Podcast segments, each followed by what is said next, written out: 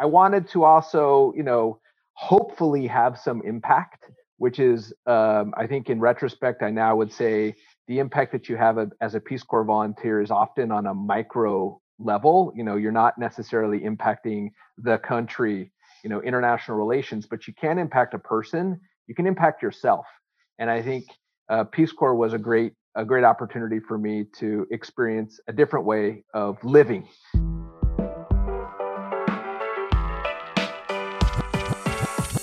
Welcome to the Edge of Excellence podcast. This show is for current and aspiring leaders that are dedicated to showing up every day in their lives with excellence.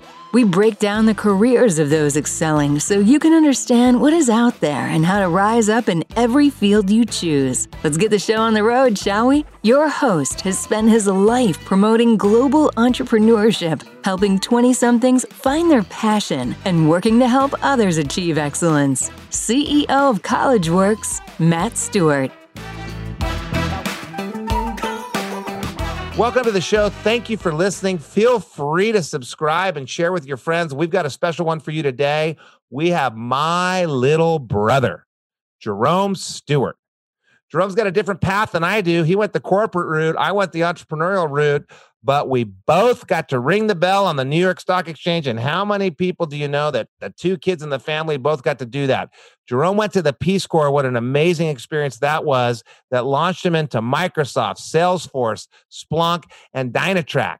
He approaches everything with a craftsman approach and says, if it's worth doing, honor yourself and your opportunity and do it well. He's had a career of adventure of trying things. And he says, give it a shot and stick it out for at least a year. It is my pleasure to have my brother, Jerome, on the call. Welcome to the Edge of Excellence.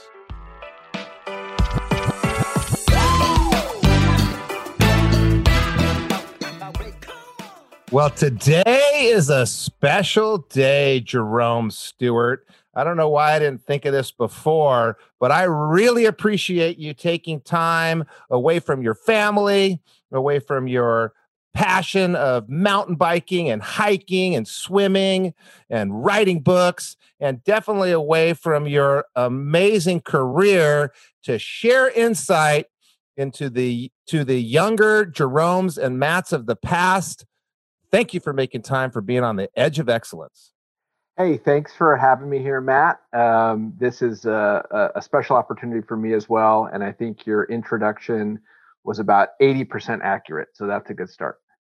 Well, I don't aim for accuracy. And as we get started, it's interesting yeah. when you have two brothers that are so completely different. Jerome is here. He is does not have the same path of life as I have. He definitely is much more polished. Jerome is the corporate executive epitome of what you want to be if you're heading off to work for a company like Microsoft or Salesforce. Jerome worked for them both and had high level careers. If you want to um, join the corporate world and you don't really like the way I sound and you wish I was more polished and you wonder how I even got a podcast, today is your day. But Jerome, even though you're my brother, we're going to start off the same way we always start off. What is your definition of excellence? Wow, and again, I, I, like the introduction. I'm really happy to carry the flag for the the, the members of the corporate community on this call. Um, I I think that it's a really tremendous career path for for many people, and it sometimes isn't positioned that way. So uh, I'm looking forward to digging into that with you. Uh, but my my my definition of excellence, I really like that question, and you gave it to me in advance, and I've been thinking about it. Um, what really popped into my head initially is what I'm going to share, and it's just this concept of, I guess I'll refer to it as kind of a craftsman's approach, and maybe the better way for me to describe what I'm thinking is to give you an example, and it's this. So, like if you walk into a building and you just think it's very nicely designed or if you're yourself a crass person and you're creating something and it's constructed well, really high quality, and you take a step back and you say, wow, I did that really well. That's excellence. And I think we as individuals, we know when we're doing something well, we know when we're not putting enough time into it.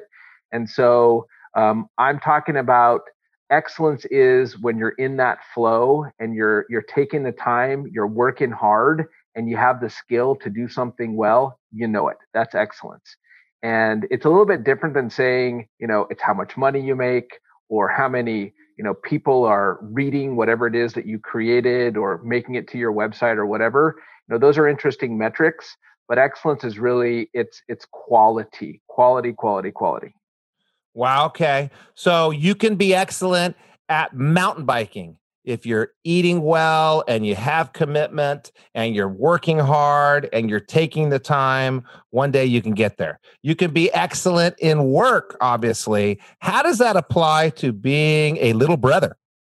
Uh, excellent. Well, have I been an excellent little brother? I don't know. I think we push each other. I think that, you know, part of getting to the, you know, gaining the skills, gaining the experience comes from um, trying, um, failing, um, you know, you know, recognizing your mistakes. And I think uh, sibling relationship is, uh, you know, not always the, the the easiest way to do that, but I think we do definitely give each other feedback, and you know, quick feedback, raw feedback.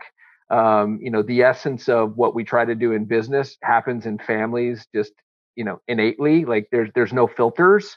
Um, so yeah, I, I, think you know I think we help each other become excellent through the feedback that we provide and also through the support. Hopefully, if it's all negative feedback, which definitely does not exist between the two of us, but in any relationship, if you know you need to balance the constructive feedback with you know with uh, direct feedback. Okay, so uh, we are on this recording together today, not because we thought of this before, not because we were super aware of what a great guest you would be. We're on the call today because we had a little side conversation the other day and we were talking about reactions to excellence. And we were a little disappointed in some reactions uh, by others to our own excellence. And uh, you let me know that you were going to ring the bell on the New York Stock Exchange and we were commiserating on how excellent are our parents. Two kids, and both of them will have rung the bell on the New York Stock Exchange. But long before you were chief of staff at Microsoft, long before you went to the Peace Corps after a degree at Tulane, long before I went to your graduation at NYU Stern School of Business, long before Salesforce, Splunk, Dynatrace, you were in high school. And I got to let everybody else know what you were like in high school. Now, I remember uh, prior to high school sitting with my BB gun, shooting at you and your friends through the courtyard window as you came home from school, which I definitely don't think was excellent. I remember learning my management skills, uh, which I had to relearn from fighting with you in the hallway with bullwhips that our parents were dumb enough to dumb enough to buy us in Mexico. I remember the excellent work we did patching holes in the walls of our home after numerous fights because our father told us that when he was a kid, his parents would have never known about the fights because he would have had the holes patched and the walls painted. I remember that, but the other people listening here today don't. So, why don't you, with your own words and your own recollection, tell us what you were like in high school before you found these careers and before you made these marks? What was life like, and how did you find your path? Uh, it's I, I didn't know that you were going to bring up those examples, but you encouraged me to I don't know, maybe take a slightly different approach to the answer than I might have normally done that just because you're reminding me of a few things. I I I, I recall, you know, I, I bizarrely I recall many of those circumstances fondly, BB guns and bullwhips.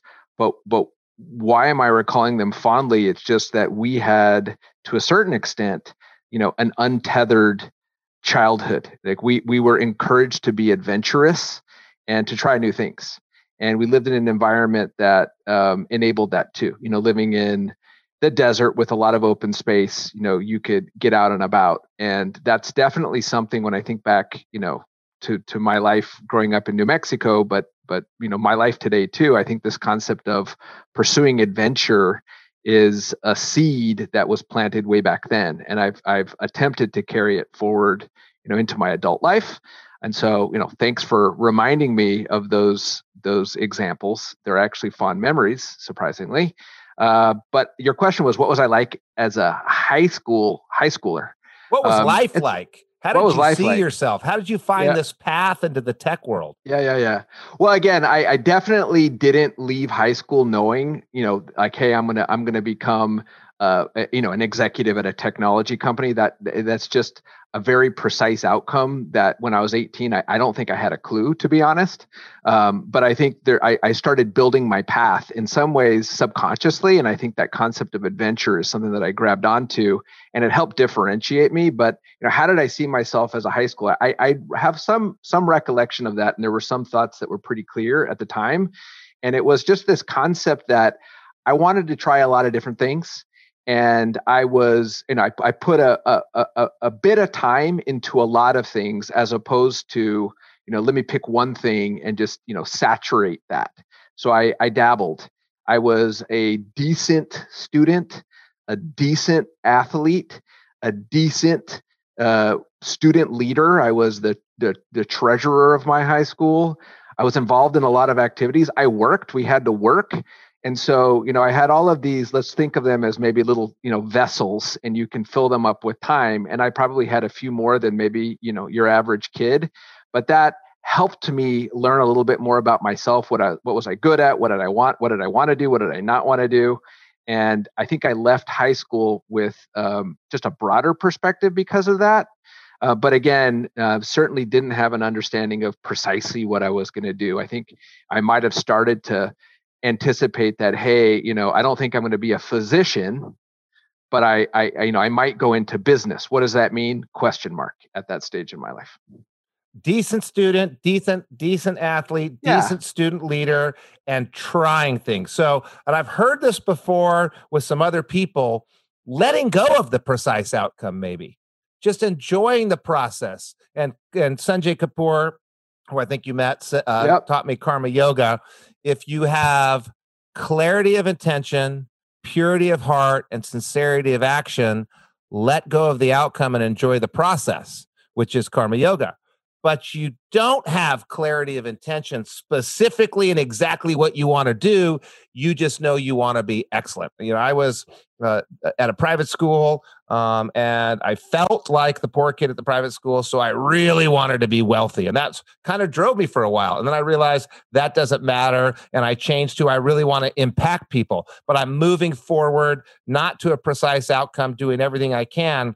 You did the same thing as well. You try a bunch of things out while you're figuring it out. And one of the things you tried out was going to the Peace Corps. And I remember. Yeah I remember going to Tulane University for your graduation, your alma mater, and the school my son now goes to. I remember going there uh, when you were a freshman and meeting all your fraternity brothers and then seeing them again in interesting circumstances when you graduated. Interesting circumstances because, in case your children listen to this, uh, we don't want to talk about those circumstances. Um, but I remember just being impressed, right? And we're still friends with them. John Lee Nielsen, um, Christian Granzo, Josh Kleinfelter. We're still friends with them. I'm friends with them. I didn't even go to yeah. school with them, but I'm still friends with them. I still talk to them. And I remember you got a lot of crap.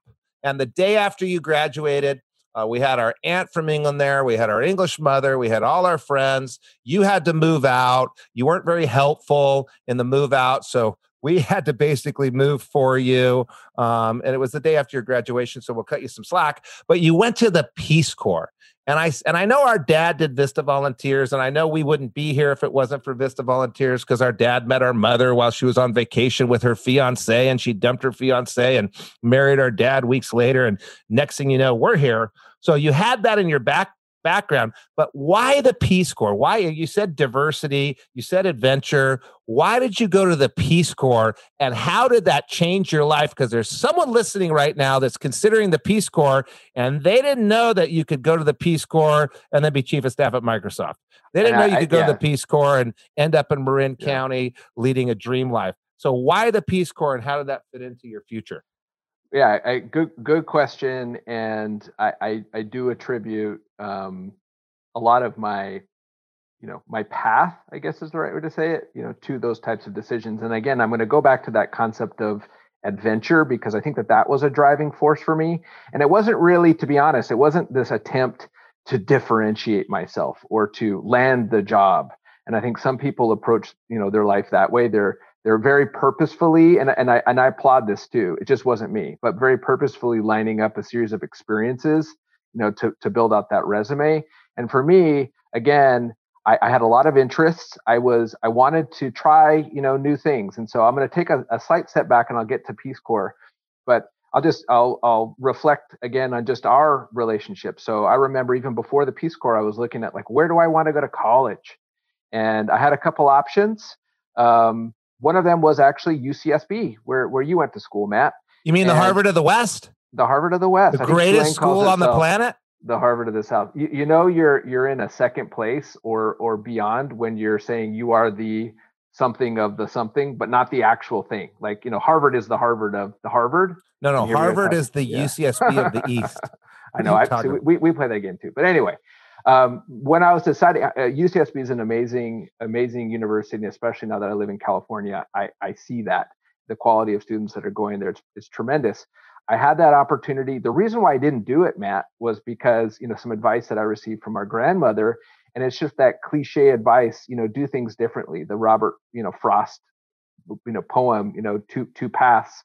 And you know, very much so that that's how I felt I I, I needed to to to drive my life at the time was to try a different path. I, I didn't want to follow the path that you were that you were following. So I moved to New Orleans, which was very different coming from Albuquerque. So that was a start and then, you know, I had a wonderful time in New Orleans. Great that you remember it that way too. Amazing friends. Still, I'd probably call them, you know, my best friends.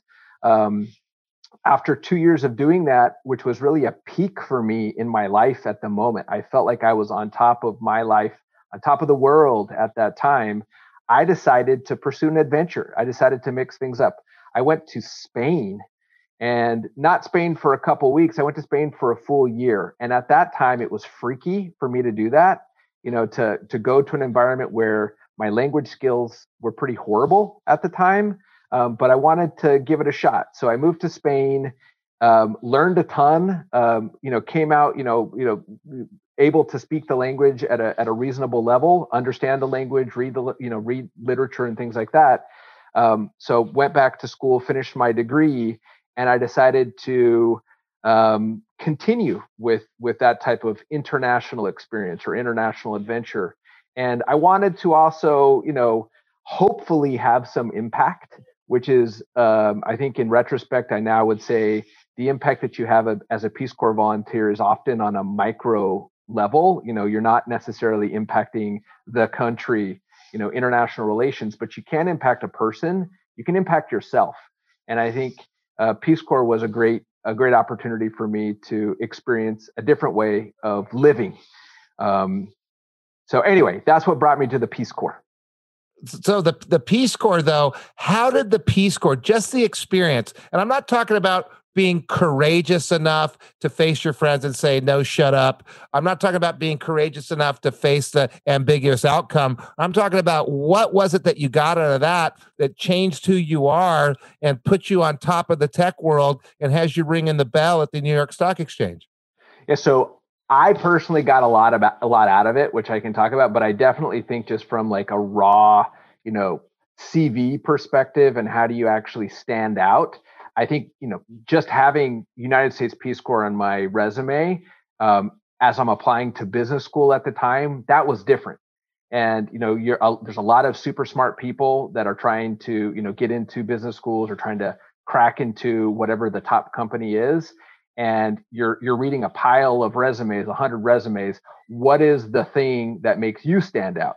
And something like Peace Corps, I think, is a great a great example. So it, that's not why you do the Peace Corps, but I would just say um, that's one of those examples of a side door. And there's a series of those things that have helped me, uh, you know, uh, make it to the, the the place in life where I have the fortune to go to the New York Stock Exchange and do those types of things. Yeah, it, it's clay, right? It just you chose a piece of clay. It could be going straight to Microsoft. It could be going to start a business. It could be going sailing around the world. It could be going to the Peace Corps. You take what's thrown at you and you made it into what got you into NYU.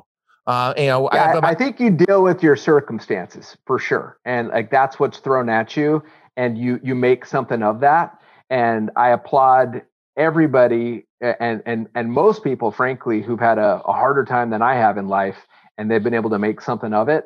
And you don't have to make a mountain for that something to be really extraordinary. So I think you're right. You got to make make make uh, make the most of what you have. But again, what I'm saying here is um, there's this concept of differentiation. You know, like we all start off with like the same looking piece of paper, let's call it. And you know, how do you how do you stand out?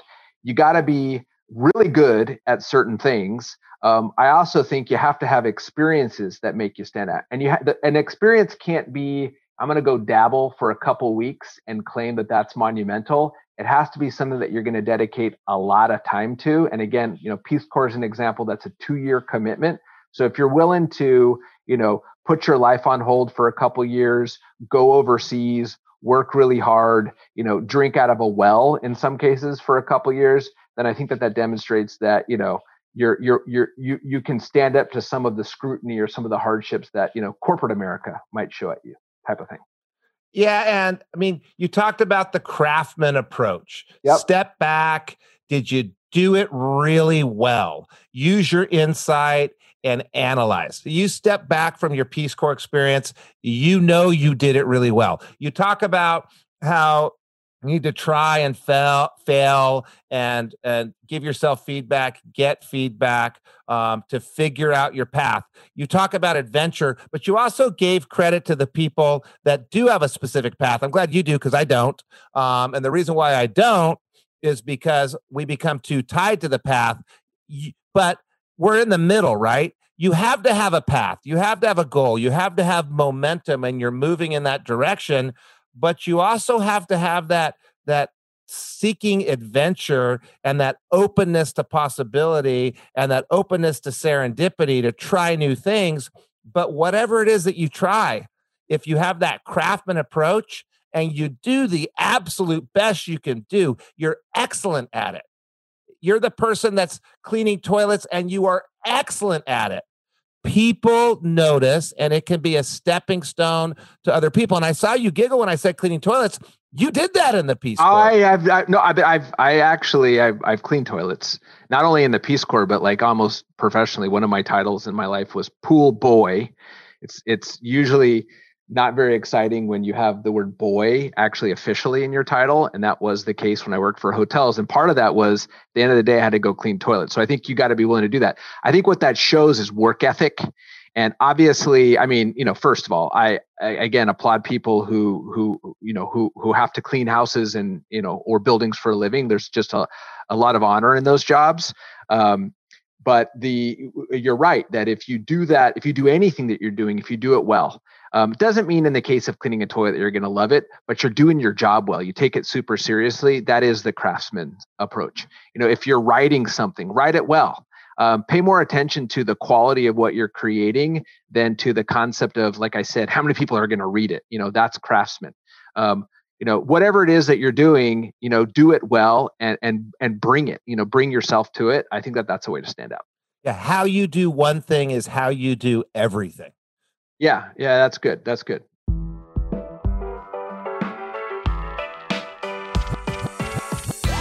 Are you enjoying the show thus far? We go through so many resources and links with this podcast, it's tough to keep up. I get it. That's why Matt and the rest of the team put together the Edge of Excellence bundle. In it, you'll find different tools that relate to overarching themes and topics of the show. Things like DISC assessment tools, time management strategies and tactics, stress and anxiety management tools, exclusive videos and episodes from this podcast that is not released anywhere else, and so much more. The best part? As a valued listener of the show, you can access the Edge of Excellence bundle 100% for free of charge. That's right, for simply being awesome and tuning in.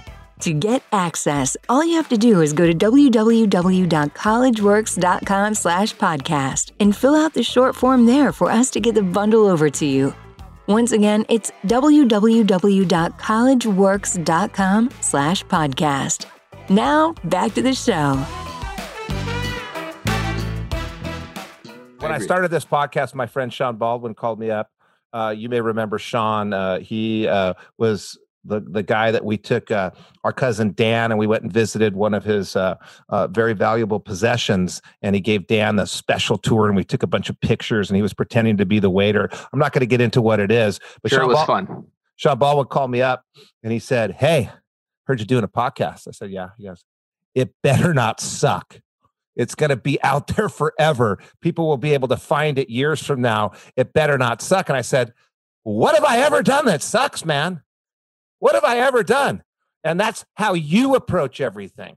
That's how I approach everything. I don't cook because I suck at cooking and my wife's a chef. Um, but whatever I do, it's I don't know if it's the competitive edge, um, but I, I don't even think it's competitive. And I think it's your your craftsman approach. Why do it if you're not going to do it well. Or as Terry Yates said, if it's worth doing, it's worth overdoing. Right? And you overdid the Peace Corps. You went way above and beyond at the Peace Corps. And that was a different path to get you into one of the best business schools, to get you into, into American Express, we forgot about. And we forgot about Latino.com um, before, before you went to uh, Microsoft for 19 years and ran all the sales for Windows in Europe and, and North Africa. These huge things happen because of that craftsman approach and everything you do and i do appreciate you know we our, our parents uh, uh, worked very, very hard. Um, there was a lot of humility in what they did. Our dad had three jobs when I was little truck driver. Uh, he was doing the grain machine. He was a bus driver. He was a teacher. Our mom literally changed bedpans. Uh, she was an ER nurse, a hospice nurse. They put all that effort in and they did it well. And I was talking to another podcast uh, guest. We were talking about giving credit to her parents because this this woman just blew me away, Ali Becker, um, and has blown me away every time I've ever interacted with her. I mean, we got the listener right now that's driving around in their car listening to this at 1.5 speed can pause and stop and say, Where am I getting my values from? If I didn't get it at home, okay, can I get it from a mentor? Can I get it from a friend? What am I doing right now? Am I doing it well? If not, I can stop and do it well. And if I don't love doing it, but I need to do it, I still can do it well. If I don't love doing it and I don't need to do it, I can stop doing it and go find something that I'm going to do really well and really deliver my best and really be devoted to because that's what creates creates excellence and people notice right you can't suck because people notice yeah and so just to reflect on what you're saying um, uh, uh agree with the majority of it um, the uh, I want to remind you that this is my podcast, and you have to agree with everything. I know, I know, I agree with everything.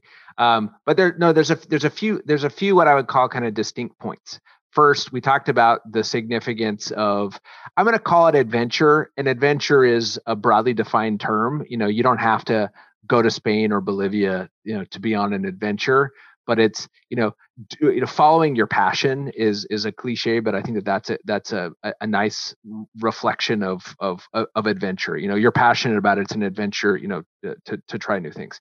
Um the the other thing that you you you referenced like latino.com um, you know I, am glad I took on those types of experiences. That was a company that I worked for for a period of time, actually starting when I was in business school.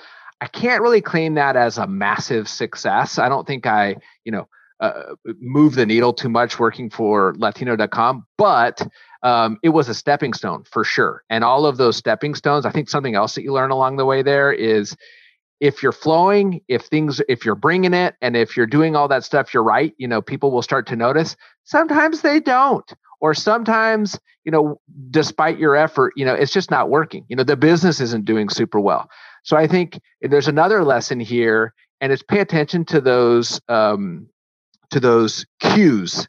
Um, you know, give it a shot. You know, it doesn't mean that if things aren't working one day, the next day walk in and say, "Hey, I'm out of here." Like that's just silly behavior give it give it an honest shake. You know work at a, at a new job for at least a year i like to point out but then be honest with yourself. Pay attention to the cues.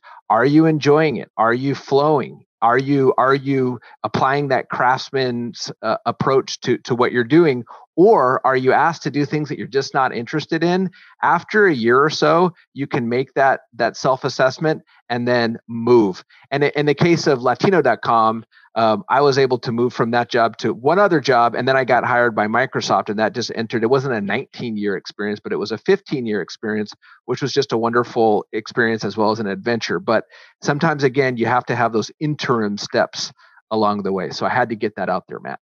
Okay, so uh, and one of the things we never talk about, and that's one of the purposes of this podcast, is to help expose people to what you do. So after your 19 years at Microsoft, um, you you went you went and did a few things, but it's always been in marketing, right? It's been in corporate marketing, and I don't think of marketing the same way you do because I'm in the small business environment, and um, although our small business is probably more like a mid-sized business, but I still think in a small business mindset for marketing.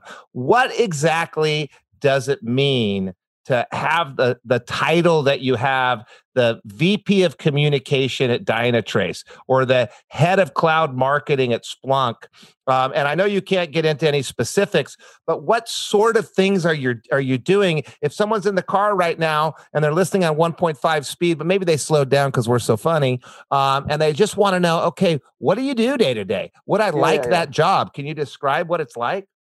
Sure. Um, probably the best way to describe my current job, but also what I think has been maybe the primary skill that that I bring to organizations.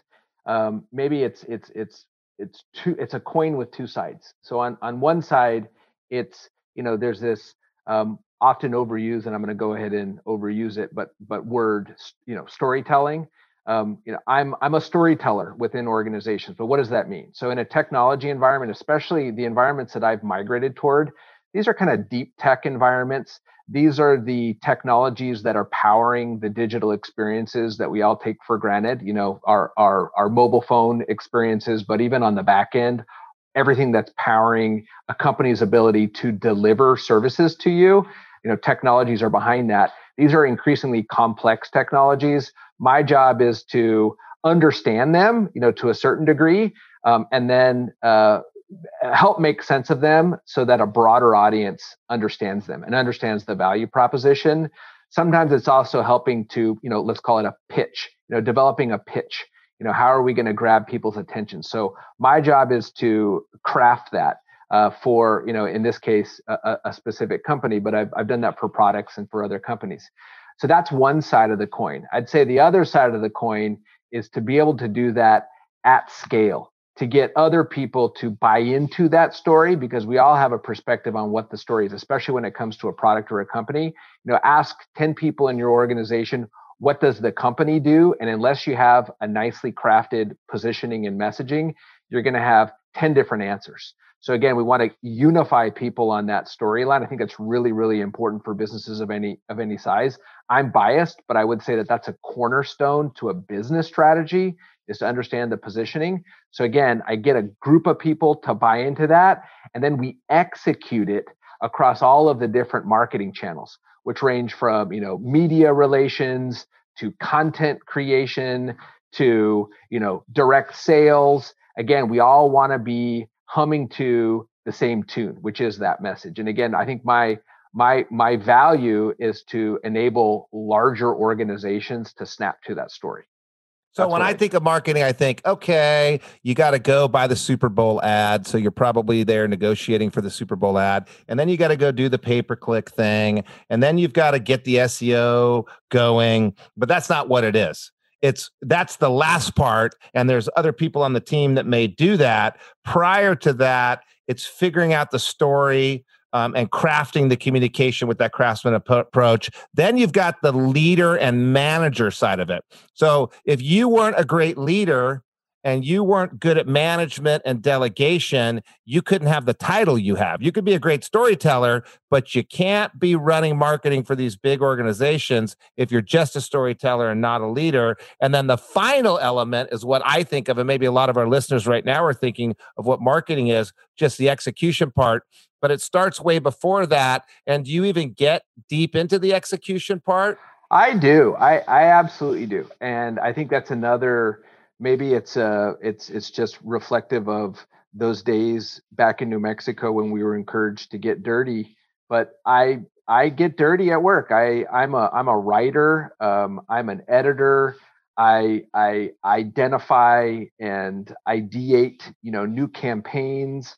I'm on the calls with people. There is a point where you know due to just the scope of work, I I, I can't be in every call and that's something that you know I, that that creates a challenge for myself but absolutely i think certainly in my business literally at the company that i work for but i would i would basically say the culture that that i want to be a part of um, all senior people need to have that that doer skill. Like you have to have you have to understand how to do certain things. You can't just be a talker delegator that doesn't work so I want to get back to something that you said too. You said you have to give it the old college try, and I'm paraphrasing. Uh, you have to pay attention to the cues, but oftentimes the cues are, "Oh, you hate this, don't do it," and they come too early. So I remember when I started my entrepreneurial career. I started my entrepreneurial career by knocking on doors. That's what I did. Hi, my name's Matt Stewart. I'm going to be painting a bunch of houses in the neighborhood. I noticed your house needs to be painted. Would you like a free estimate? No, no, no, no, no. I got no, and nobody believes this. 18 hours over two days. I didn't get a single person to say yes.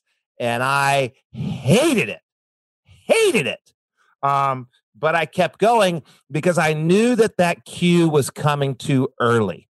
So, and you and I talk every now and then. We've had a bad day. I mean, both of us do what we love. I mean, I'm doing this podcast because I love working with 20 somethings. I love the impact. I have a business that does that. I have a hobby that does that, coaching my friends' kids. Um, you know, it's what I do, it's what I love. I helped your own kid. Um, but I don't love it every day. I love it most days. So, how do you know when the cue is just laziness? How do you know when the cue is like anti perseverance? How do you stick in it long enough? And I remember your Peace Corps story. I believe your first day at the Peace Corps, you got Giardia fell out of your bed and broke your nose. You could have quit that day. How do you know that it's just a, a, a blip versus a cue that you should do something else? You know, I don't know if there's a trigger that answers that question as precisely as at least I would like it to. Um, but it, it's I, I I think I have the benefit of a little bit of hindsight and I can look back and that's why I came up with that rule of thumb like stick it out for a year like you just start a new job, a new role at a company, um, you're going to have bad days. And uh, you know you might get sick, you know, as, as, you described in the in the Peace Corps, or you might have a bad interaction with with a colleague or maybe a more senior member of your team. Um, that's just anticipate going in to any experience that the you know the, those those that rosy you know sheen is going to disappear pretty quickly and then you're going to be facing the reality. So that's that's step number one. But then um, give it a fair shake as i said. I think when it comes to a job um, you know if i had if i as you said if i had gone to the peace corps and after getting sick it wasn't the first day but within the first month you know getting you know kind of significantly ill a lot of people actually that freaks them out. And you know a third of peace corps volunteers don't make it through um, typically because of some health related issue or concern. Um, and in my case, you know, I was able to, you know, get over that hump. But on the job, you know, I get over humps, and then, you know, after a year, I, I assess like, is this working out for me? Um, you know, am I am I achieving my career goals? Um, am I satisfied? Am I enjoying it? Are we treating each other well at work? Is, are we? Is there this this concept of kind of respectful engagement? If all those things are true, then let's sign up for another year. But if after a year, and you know it, if you're like, this is just horrible, and if you go, you know, back to whatever your, you know, your your your, your friends or your home or whatever it is, and you're sharing this with other people, and if it's just consistently, I don't like it, then have the guts to make a change. I think that that's that's really good advice. Make that shift. So it's guts both ways. It's guts to persevere for a year, guts to honor your commitment for a long enough period of time, and then the guts to go into the unknown. Works both ways. Do you think, by the way, while you were talking, I was thinking about our kids and how perseverant they are. And I remember Jake, uh, he wanted to quit diving. And I'm like, dude, you're going to the national championships next month. I mean, at least stick it out because I knew he would do well in the national championships and I knew that that would get him to stick it around. So he went and he got fourth place or sixth place or something awesome. And he came, he said, Okay, I want to quit. I went, Whoa, whoa, whoa. What do you mean? My trick didn't work. And he went down, and Jill calls me up and she says, Did you tell Jake he could quit diving? I'm like, Well, I said if he goes in and shakes the coach's hand and looks the coach in the eye and thanks him for the impact, then he could do it. Again, I didn't think he'd ever do that, but sure enough, he had the guts to do that, the guts to stop, and he stuck it out for all those years to the point where he was number four in the nation. And I'm wondering, you think about your children, you think about my children, you think about me and you, you think about our parents. Do you think that perseverance is just genetic and we're not as great as we think we are? We just got lucky genes? Ooh, uh, I don't think it's genetic. I think um, you you probably have to be reminded of it. You have to have you know supporters that are are whispering the right messages in your ear and, and encouraging you when times are tough. You know to stick it out or also providing you with the guidance to say hey i've heard you talk about this for a long time and you know the the challenge that you're having right now isn't isn't novel. Like this this is again uh, it's a it's a consistent set of feedback. So uh, yeah it's not genetic. I think it's the environment that you're in that plays a big role there and you're right, it does take guts sometimes to pull the cord. And again, I go back to the initial statements when I talked about, you know, it starts with adventure, like follow your bliss, pay attention to what you're good at, pay attention to how you're feeling about it. I'm guessing the case with Jake was that while he was an elite diver, he just wasn't feeling that passion or that flow. So there you go and he stuck it out. Now he didn't like listening to everybody cry every time they smacked, and he's up there and it's raining, and he's 12 years old wearing a little bikini. Um, values are passed on, and yep. you keep bringing it up. We have the same values. If you didn't get him at home, go find somebody. If you, yeah. I mean, we know that Jerome and I had a great home life. We know we've been very, very lucky. We know we were propelled into the future by the work of our ancestors. And if you're listening and you don't have that, we're sorry. Find somebody to be a mentor figure out what your values are. Sit down and think about it because honestly there's more people i know that are incredibly successful that come from bad backgrounds than come from good backgrounds. There's more people running away from something than running to something like jerome and i are. And i'm going to end with this jerome and i really appreciate your time. I'd love to know if you think back in time what sacrifice did you make in your early 20s that you would make over and over and over again well, again, I think it's the the the the willingness to sacrifice. Um, exchange might be a better word than sacrifice, but the the willing to it, it, to pause something that's going so well, where you think like you know it just doesn't get much better than this, but you know to to get back on track with the bigger picture with that adventure that you're pursuing, you know the the bigger bolder adventure. So those in my 20s like that that desire first it was actually in my teens, but to say, hey, I'm not going to go to Santa Barbara. That sounds like an amazing time. I was there. I still smell the the eucalyptus in my neighborhood, and I think back to those days in Isla Vista. So I know it would have been a good time. But I said I'm going to try something different, and I did. A couple years later, I said, "Wow, New Orleans! I'm enjoying this so much. It can't be." You know, much more fun than this. Let's go try Madrid for a while. I did that. And then similarly, one more time, you know, in my 20s, still saying, Hey, you know let's try let's try bolivia. And then now let's go from new york to san francisco. It's like these types of bold decisions they add up. I think they're the they're they're what accrued to the life that i have today. Wow. Well thank you jerome for thanks taking, for the opportunity well thank you for taking time away from your busy schedule to meet with your older brother um, of all these years and to share your insight. I got a lot of insight. I mean, we know each other pretty damn well, but I got a couple little gems that I didn't have before. Good. And I want to let you know your friends from college have been texting me. Um, they were commenting on the photo I sent them of us doing this podcast together. They wanted me to say hi, and then they had a bunch of other things to say that I won't share with you, but I'll send you the uh, the screenshots of it.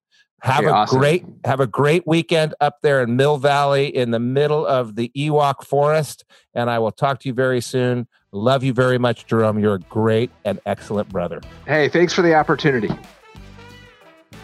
I hope you enjoyed that episode today on the Edge of Excellence podcast. Make sure to hit subscribe on whichever platform you're listening to this. If this episode made you think of someone, go ahead, take a screenshot, and share this exact episode with them. This show exists to showcase what is possible when young leaders are willing to step out of their comfort zone and choose to excel in their lives. To learn more about our internship for young and ambitious students, www.oneinternship.com slash podcast to see if it's something that makes sense for you.